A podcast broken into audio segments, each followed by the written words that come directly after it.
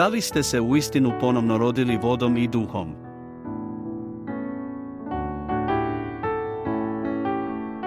Paul Sejong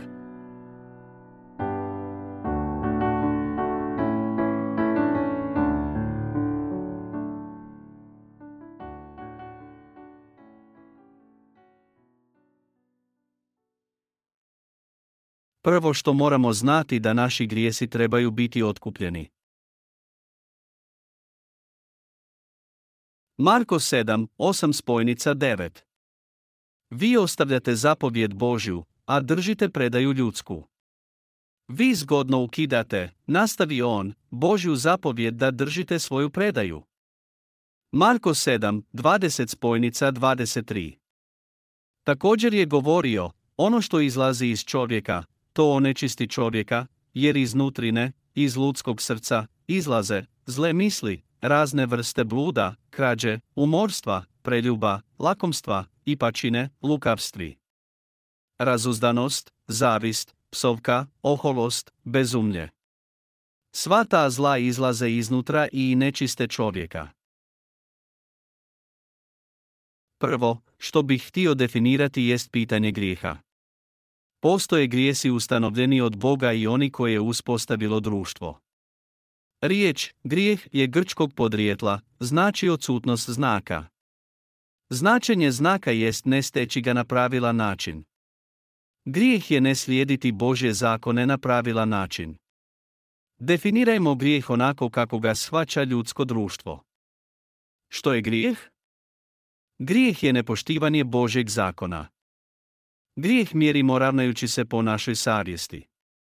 Drugim riječima to nije ofenzivan stav naspram Božih zapovjedi već se prosuđuje naspram stava srca i savjesti. Sudi se svakom ponaosob. Stoga, definicija za grijeh se razlikuje među raznim individuama. Isto dijelo se može, ali i ne mora smatrati grešnim, ovisno o standardima osobe. Zato je Bog dao 613 stavki zakona koji su apsolutni standard za grijeh. Sljedeći dijagram ilustrira ljudsku griješnost. Državno pravo i civilno pravo. Ljudska savjest. Boži zakon. Moral, društvene norme. Ipak ne bismo trebali postavljati naše standarde prema našoj savjesti. Grijeh po našoj savjesti nije uvijek u skladu sa onim što je Bog definirao kao grijeh. Stoga ne bismo trebali slušati što nam govori naša savjest nego se ravnati prema Božim zapovjedima. Svatko od nas ima ideju o tome što je grijeh. Neki to smatraju nedostatkom mana, dok ostali teo pripisuju iskrivljenim stavovima. Primjerice, u Koreji ljudi prekrivaju grobove roditelja travom i smatraju svojom dužnošću brinuti se o grobovima nakon što im netko od najmilijih umre. No, za primitivno pleme negdje u Papuji, Novoj Gvineji, članovi obitelji u počast roditelja pojedu dijelove tijele, nisam sigurna skuhaju li ih prethodno nego li što ih pojedu, čini se da takvim načinom žele spriječiti tijelo da ga ne pojedu crvi. Ovaj običaj ilustrira kako se ljudsko poimanje grijeha može široko shvatiti. Za oboje nije sigurno što je dobro, a što je grijeh. Biblija nam daje jasne smjernice o tome da je grijeh neposluh preme Bogu i njegovim zapovjedima. Vi ostavljate zapovjed Božju, a držite predaju ljudsku. Vi zgodno ukidate nastavi on Božju zapovjed, da držite svoju predaju. Marko 7, 8 spojnica 9 Bogu nije bitno kako mi gledamo na grijeh izvana, On gleda na naša srca. Naši vlastiti kriteriji su grijeh pred Bogom. Što je najteži grijeh? Neslaganje sa Božjom riječju. Dopustite da vam kažem što je grijeh pred Bogom. To znači propuštati živjeti prema njegovoj volji. To ne znači vjerovati u njegovu riječ. Gospodin je rekao da je grijeh živjeti poput farizeja koji su odbacili zakone Božje i ispred njih su stavili važnost tradicijskih učenja. Isus je farizeje smatrao dvoličnima. Kojemu Bogu vi vjerujete? Obraćate li mi se i poštujete li me? Razmećete se mojim imenom, a da li me uistinu štujete? Ljudi gledaju samo ono što je izvanjsko i ne poštuju njegovu riječ? To je ono što se naziva grijehom pred Bogom. Mnogo ozbiljniji grijeh jest neslaganje sa njegovom riječju. Jeste li vjesni toga? Naše slabosti su samo pogriješke, blagi prekršaji. Pogriješke koje počinimo odražavaju našu nesavršenost i nisu nužno grijesi, već pogriješke. Bog razlikuje grijeh od pogriješke. Oni koji ne štuju njegovu riječ su griješni iako su bez pogriješke. Oni su veliki griješnici pred Bogom. Zbog toga je Isus izgrdio farizeje. Od postanka do knjige brojeva stoje zapovjedi koje nam govore što činiti, a što ne. Van su Božje riječi, njegove zapovjedi. Možda ih nećemo moći održavati stotinu postotka, ali ih trebamo priznavati kao njegove zapovijesti. On nam ih je dao od samog početka i kao takve ih trebamo i prihvaćati. U početku bijaše riječ i riječ bijaše u Boga i riječ bijaše Bog. Tada reče, neka bude svjetlo i bi svjetlo. On je stvorio sve. Nakon toga je uspostavio zakon. I riječ postade tijelom i nastani se među nama, Ivan 1, 1, 14. Kako se Bog nama objavljuje? On nam se objavljuje kroz svoje zapovijesti. Bog je riječ i on nam se otkriva kroz zapovijesti. Bog je duh. A kako mi enzivamo Bibliju? Nazivamo ju riječju Božjom. Rečeno je ovdje, stavljajući postrans zapovjedi Božje vi obdržavate tradiciju ljudsku. Postoje 613 odjeljka u njegovom zakonu. Čini ovo, ne čini ono, poštuju svoje roditelje, u Levitskom zakoniku se govori o tome što žene trebaju činiti, a što muškarci trebaju činiti kada neka životinja upadne u jarak. Postoje 613 članaka njegova zakona. Budući da to nisu riječi ljudskoga bića, trebamo o njima razmišljati uvijek nanovo. Trebamo biti poslušni gospodinu iako nismo u stanju obdržavati sav zakon, trebamo biti svjesni toga zakona. Postoji li jedna riječ koju je Bog uputio, a da nije pravedna? Farizeji su stavili zakone Božje postrans. Oni su poštovali ljudsku tradiciju ponad njegovih zapovjedi.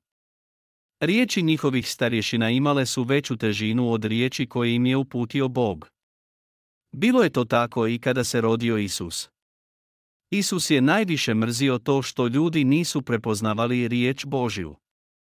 Bog nam je dao 613 članaka zakona i naučio nas tome da je On put, On je naš Bog, što su naši grijesi pred njim i pokazao nam je svoju svetost. Stoga što smo svi mi griješnici pred njim, trebamo uzvjerovati u Isusa koji nam je poslan od Boga jer nas je ljubio i trebamo živjeti po vjeri. Oni koji su stavili postrans njegovu riječ, oni koji ne vjeruju su griješnici. Oni koji nisu u stanju obdržavati njegovu riječ su griješnici, ali je veliki grijeh staviti postrans njegovu riječ. Ima onih koji će završiti u paklu, ne vjerovati je grijeh pred njim. Razlog zbog kojeg nam je gospodin dao zakon. Zašto nam je Bog dao zakon? Da nam pomogne uvidjeti naše grijehe i kaznu za njih. Iz kojeg nam je razloga Bog dao zakon? Da bismo spoznali svoju griješnost i da bismo se vratili u njegovo naručje. Dao nam je 613 članova zakona da bismo mogli upoznati grijeh i tako biti otkupljeni kroz Isusa Krista. To je razlog zbog kojeg nam je Bog dao zakon. Rimljanima 3.20 kaže, po zakonu, samo spoznaja grijeha. Tako znamo da razlog zašto nam je Bog dao zakon nije da nas natjera da živimo po njemu. Kako znanje možemo steći iz zakona? Mi smo preslabi da bismo obdržavali zakon u cijelosti i mi smo griješnici pred njim. Što možemo ustanoviti iz 613 članaka njegova zakona? Shvaćamo naše manjkavosti i nesposobnost da živimo po zakonu. Shvaćamo da smo mi, stvorenja Božja nemoćna bića. Shvaćamo da smo mi griješnici pred njim i da trebamo svi završiti u paklu ako se ravnamo prema zakonu. Kada shvatimo svoju griješnost i svoju nemoć što nam je činiti, trebamo li se truditi postati potpunima? Ne. Ono što trebamo učiniti jest priznati da smo griješnici, uzvjerovati u Isusa da bismo bili otkupljeni kroz njegovo spasenje putem vode i duha, i trebamo mu dati hvalu. Razlog zbog kojeg nam je dao zakon da nas učini svjesnim svoje griješnosti i kazne za grijehe trebamo spoznati da ne možemo biti izbavljeni od pakla bez spasitelja Isusa kroz kojeg ćemo biti otkupljeni. On nam je dao zakon da bi nas spasio. Dao nam je zakon da bismo uvidjeli svoju griješnost i da bi spasio naše duše od grijeha. Dao nam je zakon i poslao nam Isusa da nas spasi. Poslao nam je svog jedinorođenog sina koji je preuzeo naše grijehe kroz njegovo krštenje. Možemo biti spašeni vjerom u njega. Moramo shvatiti da smo beznadni griješnici i trebamo uzvjerovati u Isusa kako bismo bili slobodni od grijeha, kako bismo postali njegovom djecom i vratili se u slavu Božju. Moramo razumijeti njegovu riječ. Svi početci kreću od njega. Trebamo krenuti od njegove riječi i razumjeti da istina dolazi otkupljenjem kroz njegovu riječ. Trebamo razmišljati i prosuđivati njegovu riječ. To je prava i istinska vjera. Što je u srcima ljudi? Što nam je činiti pred gospodinom? Trebamo priznati svoju griješnost i zatražiti spasenje od gospodina. Vjera počinje time da njegovoj riječi i trebamo vjerovati. Ako to ne učinimo past ćemo u grijeh. To bi bila kriva neistinita vjera. Kada su farizeji i pismoznanci vidjeli Isusove učenike kako jedu kruh neopranih ruku nisu se mogli razuvjeriti da su ih gledali kroz riječ Božju. Riječ Božja nam govori da ono što izvana uđe ne može ga odrediti jer ulazi kroz stomak, a na putem srca te izlazi van. U Markovom evanđelju 7, 20 spojnica 23, također je govorio, ono što izlazi iz čovjeka, to onečisti čovjeka, jer iznutrine, iz ljudskog srca, izlaze, zle misli, razne vrste bluda, krađe, umorstva, preljuba, lakomstva, opačine, lukavstvo, razuzdanost, zavist, psovka, oholost, bezumlje. Sva ta zla izlaze iznutra i onečiste čovjeka. Rekao je da su ljudi rođeni kao griješnici jer su začeti u grijehu. Razumijete li što to znači? Svi mi potječemo od Adama. Mi ne možemo uvidjeti isitnu jer se odlučujemo ne vjerovati u njegovu riječ. Što se nalazi u ljudskome srcu? Gornji odloma kaže, ta iznutra, iz srca čovječega, izlaze zle namisli, bludništva, krađe, ubojstva, preljubi, lakomstva, opakosti, prijevara, razuzdanost, zlo oko, psovka, uznositost, bezumlje. Svaka vrsta zloće dolazi iz ljudskih srca koji ih onečišćuju. Zapisano je u pesalmima psalmi 8, 3 spojnica 4, u ustima djece i dojenčadi hvalu si spremio protiv neprijatelja, da postidiš mrzitelja, zlotvora, gledam ti nebesa, djeloprsti u tvojih, mjeseci zvijezde što ih učvrsti. Zašto nas je on posjetio? On nas je posjetio jer nas je ljubio. On nas je oblikovao, ljubio i uzeo na sebe našu griješnost. Bože, o Bože kako je predivno Tvoje ime kroz svu zemlju, nebesa. Kralj David je pjevao u starom zavjetu kada je uvidio da će Bog postati spasitelj griješnika. U novom zavjetu, apostol Pavao je rekao istu stvar. Predivna je stvar da smo mi stvorenja Božja postali njegovom djecom. To je učinjeno samo kroz njegovu suosjećajnost naspram nas. Takva je ljubav Božja. Odabir života kroz Božji zakon jest put izazova. To je misao koja dolazi od našeg neznanja.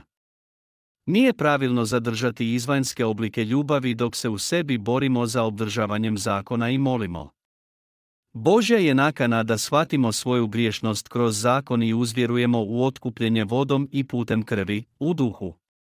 Riječi napisane u Markovom evanđelju 7, 20 spojnica 23 također je govorio, ono što izlazi iz čovjeka, to onečisti čovjeka, jer iznutrine, iz ljudskog srca, izlaze zle misli, razne vrste bluda, krađe, umorstva, preljuba, lakomstva, opačine, lukavstvi, razuzdanost, zavist, psovka, oholost, bezumlje. Sva ta zla izlaze iznutra i onečiste čovjeka. Isus je rekao da sve stvari koje izlaze iz čovjeka, isto tako i grijeh, ga određuju. Hrana koju blagujemo nas ne može određivati. Sva su stvorenja čista, no samo stvari koje izlaze iz osobe, isto tako i grijeh ga određuju. Svi smo mi rođeni kao griješnici i tako je sve od Adama. Kako smo svi mi rođeni? Rođeni smo sa 12 vrsti grijeha. Je li to točno? Možemo li živjeti bez grijeha? Nastavit ćemo griješiti jer smo u grijehu rođeni. Možemo li prestati griješiti samo zbog toga što poznajemo zakon? Možemo li živjeti po zapovjedima? Ne. Što se više trudimo stvari postaju težim. Trebamo postati svjesni svoje ograničenosti i predati se. Potom, sa poniznošću trebamo prihvatiti krštenje po krvi Isusa Krista koja se nas dovesti do spasenja. Svih 613 članaka zakona su pravedni i ispravni.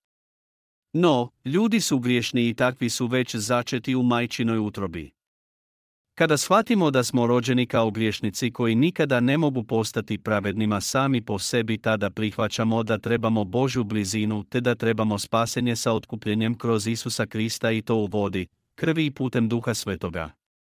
Kada shvatimo svoju ograničenost, da ne možemo postati pravednima sami po sebi i da će emo ići u pakao zbog naših grijeha, ne možemo doli osloniti se na Isusovo otkupljenje. Možemo biti oslobođeni. Moramo znati da smo nesposobni biti ispravni i dobri pred Bogom sami od sebe. Stoga, trebamo priznati pred Bogom da smo grešnici kojima je suđeno da završe u paklu i možemo moliti za njegovo suosjećanje. Bože, molim te spasi me od mojih grijeha i smiluj mi se. Tada će se Bog zasigurno susresti s nama u svojoj riječi. Na ovaj način možemo biti oslobođeni. Pogledajmo Davidovu molitvu. Operi me svega od moje krivice, od grijeha me mojeg očisti.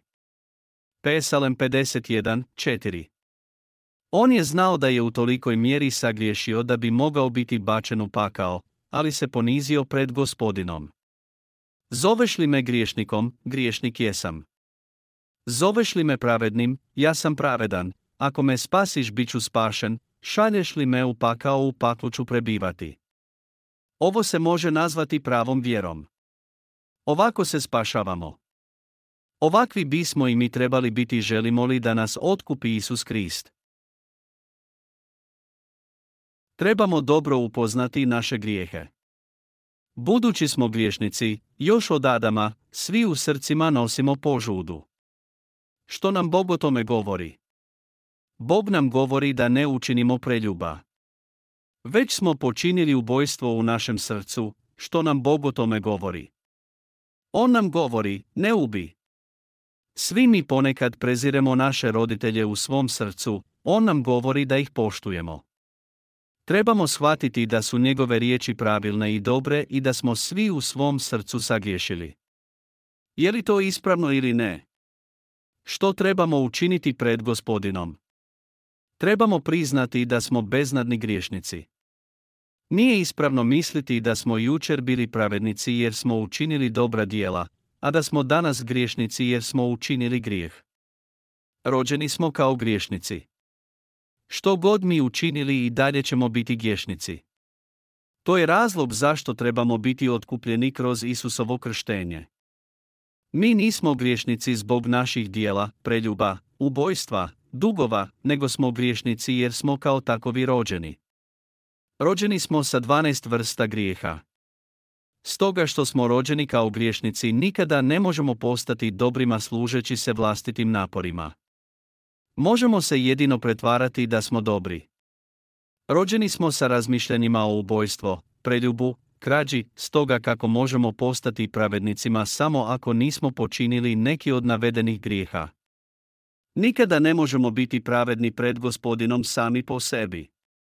Tvrdimo li da smo pravednici, to je dvoličnost.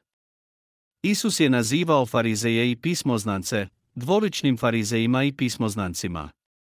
Ljudi su rođeni kao griješnici. Griješili su prije nego li je Bog dotaknuo njihove živote. Svatko tko tvrdi da nikome nije nikada učinio ništa nažao pa čak niti ukrao iglu tijekom svog života taj laže jer ljudi su rođeni kao griješnici. Takav je čovjek lažac, griješnik i dvolična osoba. Takvim ga Bog vidi. Rođeni ste kao griješnici. Iako niste učinili niti jedan grijeh ići ćete u pakao. Iako ste se držali zakona i vršili zapovijesti i dalje ćete biti griješnici kojima je predodređen pakao. Što nam je činiti da bismo izbjegli takvu sudbinu? Trebamo se obratiti njemu i dopustiti da nas on spasi od naših grijeha. Ako nas on ne spasi ne preostaje nam drugo doli pakao. To je naša sudbina. Oni koji prihvaćaju njegovu riječ prihvaćaju da su uistinu griješnici. Isto tako znaju da su i pravednici. Znaju da zapostavljajući njegovu riječ i ne priznavajući, kršeći sve što je u njemu napisano. Oni koji prihvaćaju njegovu riječ postaju pravednicima iako su bili griješnici. Oni su nanovo rođeni kroz njegovu riječ i prihvaćanjem njegove milosti. Oni su ti koji su blagoslovljeni. Oni koji se trude biti otkupljenima putem svojih dijela su još uvijek griješnici. Tko su ti griješnici iako su uzvjerovali u Isusa Krista? Oni koji se trude biti izbavljeni kroz svoja dijela. Pogledajmo u Galačane 3 i 10 i 11, svi, naime, koji se pouzdavaju samo u vršenje zakona nalaze se pod prokletstvom, jer stoji pisano, proklet svaki onaj koji ne poštuje zakon vršeći sve što je u njemu napisano. A da se zakonom nitko ne opravdava pred Bogom, to je očito, jer pravednik će živjeti od vjere. Rečeno je da svatko tko nastavlja sa svim tim stvarima koji su napisani u knjizi zakona su prokleti. Oni koji vjeruju u Isusa Krista i trude se biti opravdani putem svojih dijela su prokleti. Gdje su ti koji pokušavaju biti opravdani putem svojih dijela? Oni su pod prokletstvom od gospodina. Zašto nam je gospodin dao zakon? Dao nam je zakon, kako bismo spoznali svoju griješnost, Rimljanima 3 i 20. Na nama je da shvatimo da smo griješnici i da smo predodređeni za pakao. Ono što trebamo učiniti jest to da uzvjerujemo u krštenje po Isusu Kristu kroz Sina i Boga i da budemo nanovo rođeni putem vode i duhom svetim. Tada ćete biti spašeni od svojih grijeha, postati pravednicima, zadobiti vječni život i ići u pakao. Imajte vjere u svojim srcima. Najarogantniji grijeh na svijetu. Koji je najarogantniji grijeh prisutan u svijetu? Truditi se živjeti po zakonu. Ništa doli vjere u gospodina se ne računa. Blagoslovljeni smo po vjeri u njegove blagoslove. On je odlučio spasiti van koji imaju vjeru u njegovu riječ. Ipak danas, čak između vjernika postoje mnogi koji nastoje živjeti po zakonu. Većina kršćana je baš takva. Zapovjedano im je da se trude živjeti po zakonu, no je li to mogućno? Moramo shvatiti koliko je suludo pokušati ispuniti njegov zakon. Što se više trudimo, sve teže postaje. Rekao je, vjera dolazi slušanjem, a slušanje po riječi Božjoj. Moramo se odreći svoje arogantnosti da bismo se spasili. Trebamo se odreći vlastitih mjerila ukoliko želimo biti spašeni. Što nam je činiti da budemo spašeni? Moramo se odreći vlastitih mjerila. Kako čovjek može biti spašen? Upoznajući sebe kao griješnika. Mnogi su oni koji neće biti spašeni jer se ne mogu odreći svojih neispravnih uvjerenja i napora. Gospodin kaže da su oni koji se uzdaju u knjigu zakona prokleti. Oni koji vjeruju da mogu postati prevednima postupno dok nastavljaju vjerovati u Isusa Krista i trude se živjeti po zakonu su iznad prokletstva. Oni vjeruju u gospodina, ali vjeruju da trebaju živjeti i po zakonu te će biti spašeni. Dragi prijatelju, možemo li postati pravednicima kroz naša dijela za vrijeme našeg života? Postajemo pravednima samo kroz vjeru u Isusa Krista i samo tako ćemo biti otkupljeni. Samo putem vjere u krštenje Isusa i kroz njegovu krv, i priznanjem da je Isus, gospodin mi smo spašeni. Zbog toga je gospodin pripravio zakon za nas kao put da bismo postali pravednima. Iskupljenje u vodi i putem duha svetoga ne leži u dijelima čovjeka, nego u vjeri u Božju riječ. Gospodin nas je oslobodio zbog te vjere. Tako je to Bog isplanirao za nas i tako možemo postati potpunima. Zašto mi koji uzvjerova smo u Isusa Krista nismo otkupljeni? Stoga što nismo prihvatili riječ otkupljenja od vode i putem duha svetoga. No, mi nesavršeni kakvi jesmo, bija smo otkupljeni kroz vjeru u riječ Božju. Ako dvojica koji rade na mlinskom kamenu i jedan od njih bude odveden slijedeći će nastaviti sa radom. Onaj koji je bio slijeva jest onaj koji nije bio otkupljen i onaj koji se trudio biti otkupljen. Zašto je uzet onaj koji je bio slijeva? Razlog tomu je da se prvi trudio i vjerovao u riječ Božju.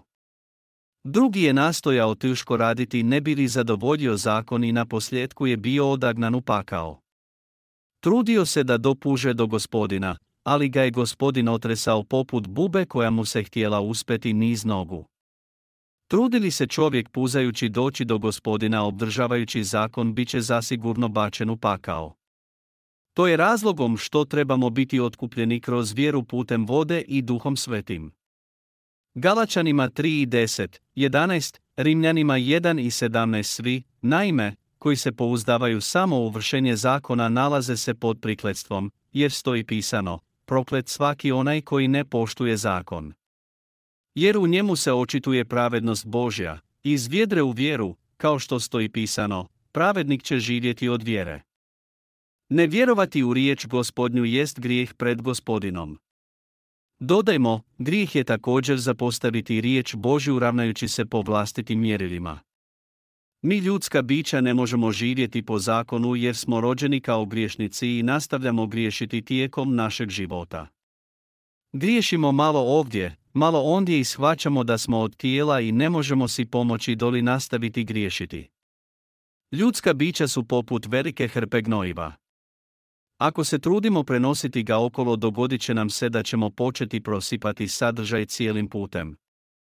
Mi smo baš takovi. Mi prosipamo grijeh gdje prolazimo.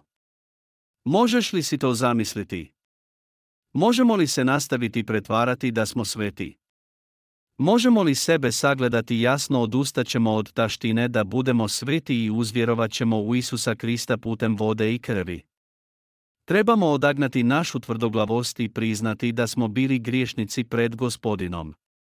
Trebamo se vratiti njegovoj riječi i preispitati kako možemo biti spašeni putem vode i duhom svetim.